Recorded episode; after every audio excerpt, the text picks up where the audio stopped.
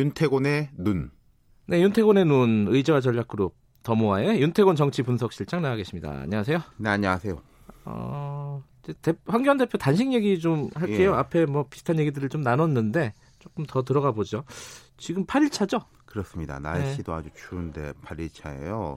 요 며칠 날씨가 조금 풀렸다가 또 추웠다가 막 그러고 있지 않습니까? 며칠 후에 또 추워진대요. 예. 또. 예. 뭐 청와대 앞 천막 어쩌고 논란이 있는데 그 천막이라는 게 뭐 허술한 거 아니겠어요? 추워요. 예. 네, 천막 있어도. 예. 그리고 이제 기력이 많이 떨어진 것 같아요, 예. 황 대표가.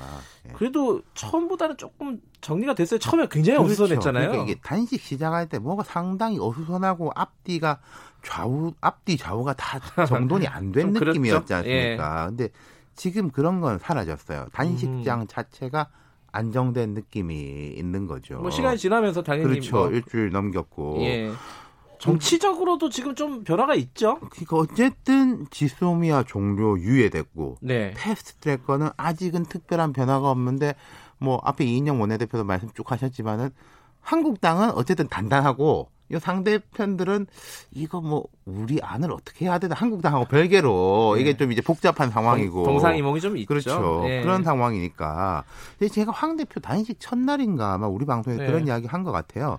단식 같이 이런 극한 투쟁은 꼭 이번 경우가 아니더라도 항상 그런 네. 게 외부적으로는 요구 사항의 관철을 위한 것이고 네. 내부적으로는 결속을 높이기 위한 양면적 목적이 있다. 그렇죠, 그렇죠. 예. 근데 내부 결속은 좀 높아진 것 같아요. 그렇죠. 그죠? 분위기를 예. 보면은 홍준표 대표 발언도 있고 음. 단식 농성장 찾아가지고 뭐 공수처 받고 선거법 버텨라 이런 전략 내놓았고 예. 그것도 뭐 말하자면은 힘을 보태는 차원 아니겠습니까? 예. 그리고 유승민 의원 요 상당히 의미가 있어요. 어제 갔죠? 예, 예. 농성장 찾아서 황 대표 입장에서 의미 있는 말 했죠. 선거법 반드시 막아내겠다. 음흠. 그럼 우리가 같은 대우를 친다 이런 뜻 음. 아니겠습니까? 네. 그리고 이제 뭐 의원들 오세훈, 김병준 이런 당내 인사들은 물론이고 정홍원 전 총리, 안상수 네. 전 한나라당 대표 등도 천막을 찾았어요. 그 전반적으로 한국당 안팎 인사들이 되게 말 조심하고 있습니다. 아하. 황 대표의 노선이나 전략에 좀 차이가 있던 사람들도 말 조심하고 밥 굶고 있는데 뭐 이렇게 함부로 얘기하기가 힘들잖아요. 그렇죠. 그게 예. 이제 정서에도 안 맞고 예. 정치 도의에도 안 맞으니까 예. 방금 이야기한 내부 결속면에서는 분명히 효과가 있다. 음흠. 그리고 뭐 이인영 원내대표 이야기했지만은 여권 인사들도 슬슬 가고 있거든요. 이낙연 네. 국무총리 주말에 다녀왔고 어제 이, 그제인가? 그제죠. 예, 이해찬 예. 대표 농성장 찾았고 예.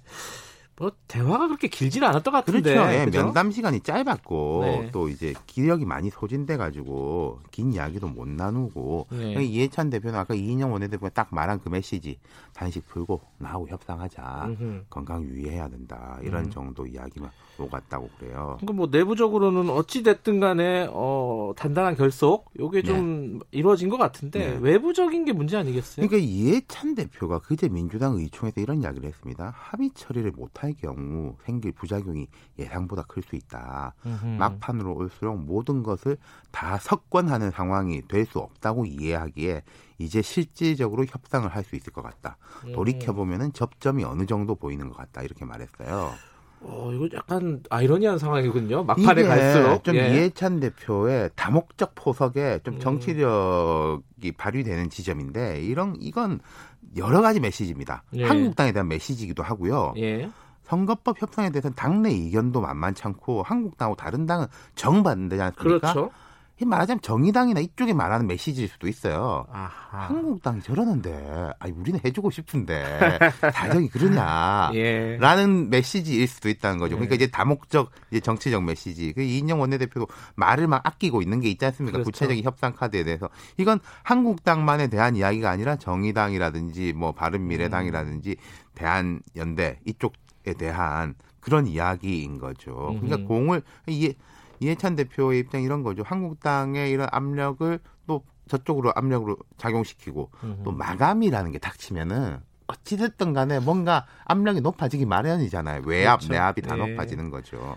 시간이 가면 모든 게 해결된다 이런 식도 그러니까 있어요. 뭐 사실. 뭐, 네. 해결이 그러니까 합의하는 듯 강행, 강행하는 듯 합의, 뭐 이런 이제 쪽으로 어쨌든 좁혀져 가고 있는 거죠. 내용으로 보면은 선거법이 애초에 합의했던 내용으로 225 플러스 75는 절대 안 가는 분위기인. 네. 거죠. 네. 그러니까 이제 한국당 황교안 대표 입장으로 다시 돌아가 보면은 네. 한국당 입장에서는 강행 처리, 그러니까 음. 민주당이나 이쪽에서 이제 표결 처리 네. 가더라도 한국당은 우리가 이만큼 노력했다. 라는 명분 만들려고 할 거 아니겠습니까? 그렇죠. 이렇게 네. 뭐 거리에서 누워 있는데도 밟고 갔다라고 하면은 밟고 간 사람이 나쁜 사람이지. 어, 황교안 왜 못 막았냐? 당신 장담했는데 책임져라. 이런 이야기 나오기는 아. 어려울 지경이 되는 거겠죠. 예. 그런 이제 책임론이 희석되는 거 그런 점에서는 이미 일정 부분 효과를 거뒀다 예. 볼 수 있는 것이고 그래서 한국당의 시야는 이제는 황 대표도 그럴 거예요. 단식 이후 그러면은 음. 자, 최근에 그런 이야기 나왔습니다. 물갈이 절반 뭐 이런 말 나왔지 않습니까? 이 단식을 통해서 다시 이니셔티브하고 장악력을 높여놓은 상황이라면은 그 물갈이가 조금 더 음흠. 용이할 것이다. 그리고 예. 유승민 대표 이야기도 있었지만 보수 통합 논의 같은 거. 그러니까 이 단식이 처음 시작할 때보다는 한국당 입장에서 볼 때는 상당한 좀 효과를 거두는 아, 면이 그러, 있다. 그러니까 선거법이라든지 뭐 공수처법하고 예. 별개로 정치적으로 예. 예. 12월 달 진짜 국회 긴장이 굉장히 높아질 것 같습니다. 네. 자, 여기까지 들었습니다. 고맙습니다. 감사합니다. 윤태곤의 눈이었습니다. 자, 2부는 여기까지 하고요. 잠시 후 3부에서 뵐게요. 일부 지역국에서는 해당 지역 방송 보내드립니다.